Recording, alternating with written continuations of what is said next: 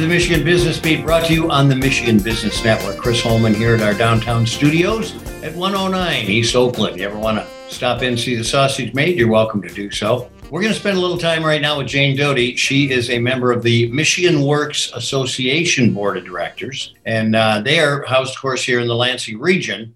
And uh, Jane, it is great to have you on. You and I have been on the same board for, well, let's not bring up a number, all right? a number of years as the capital area Michigan Works. And it is all those Michigan Works offices around the state, of which there are what, 14, 16? 16. 16 who belong to the association. Right. right? And, uh, and in you, of course, and by way of, of um, perfect honesty, I am also just new on that board and finding my way, learning how these things work.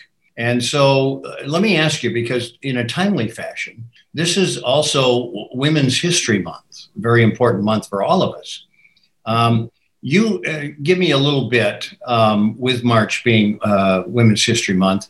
Uh, it seems like a good time for us to talk about women in the workforce. And uh, I know the pandemic has, has had a kind of a disproportionate effect on women. Can you share a little bit with us? Sure. Um, between 2015 and 2020, women were making a slow progress or slow um, re- representation, larger representation. And then when the pandemic hit, it not only came to a halt, but it went backwards. Um, the unemployment rate for women across all races is 6%, but that number is dramatically uh, disproportionate for women of color. Their percentage of unemployment is nine. And um, women were hit particularly hard because of their uh, child care and keeping the home going all the time. Um, and then that also affects people with color and people with disabilities. The, the the women of color are more likely to have been laid off or furloughed during the COVID 19 career, stalling their uh, crisis, stalling their careers, and jeopardizing their financial security. And women with disabilities um, are finding it extra difficult because they are less likely to get the flexibility that they need and are less likely to feel ex- are more likely to feel excluded in the dark and uninformed. Yeah, this is a, terrible misrepresentation that, that uh, really we got to do something to fix. One of the things, one of the real things, and you alluded to it, was was childcare, and it's always been considered kind of a barrier to employment, but the pandemic intensified that barrier even more. Can you tell us a little bit about that? Well, the lack of affordable childcare keeps many parents out of work anyway. And prior to the pandemic, the non working parents um, in low income households, 70% cite taking care of the home as the reason they're not working. Well, now quality childcare is it's always unaffordable for low range earners who are eligible for assistance, but now the childcare costs have gone up 61%. Wow. So, I mean, it's ridiculous. And then now they've got people that that are saying that they want their families to take care of the kids. But then when the pandemic is over, they want to have their children in childcare.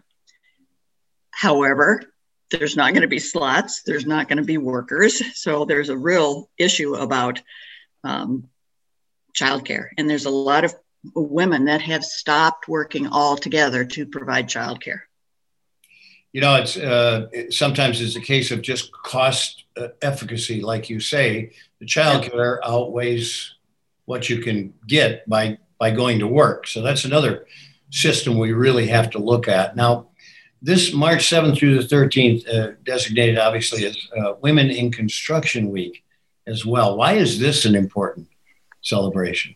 Well, because we need to have more people, more women in the construction industry. They're working on there's over 179,000 jobs in Michigan construction sec- sector last year, and 14% were held by women, is all.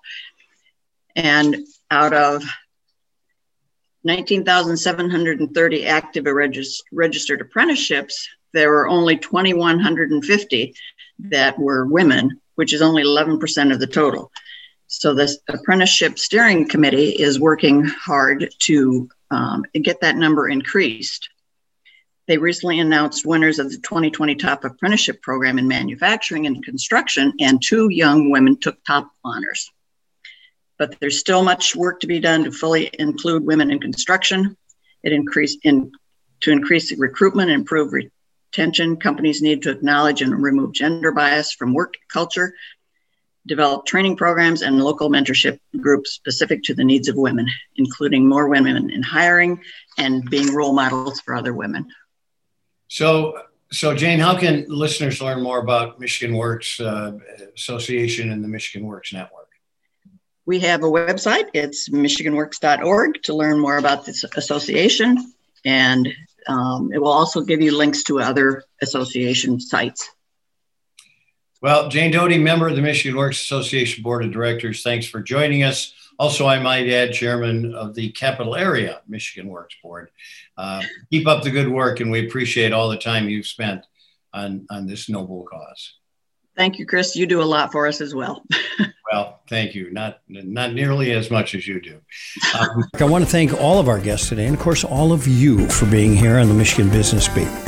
And as always, from all of us here at the Michigan Business Network, I'm Chris Holman, wishing you a very prosperous day.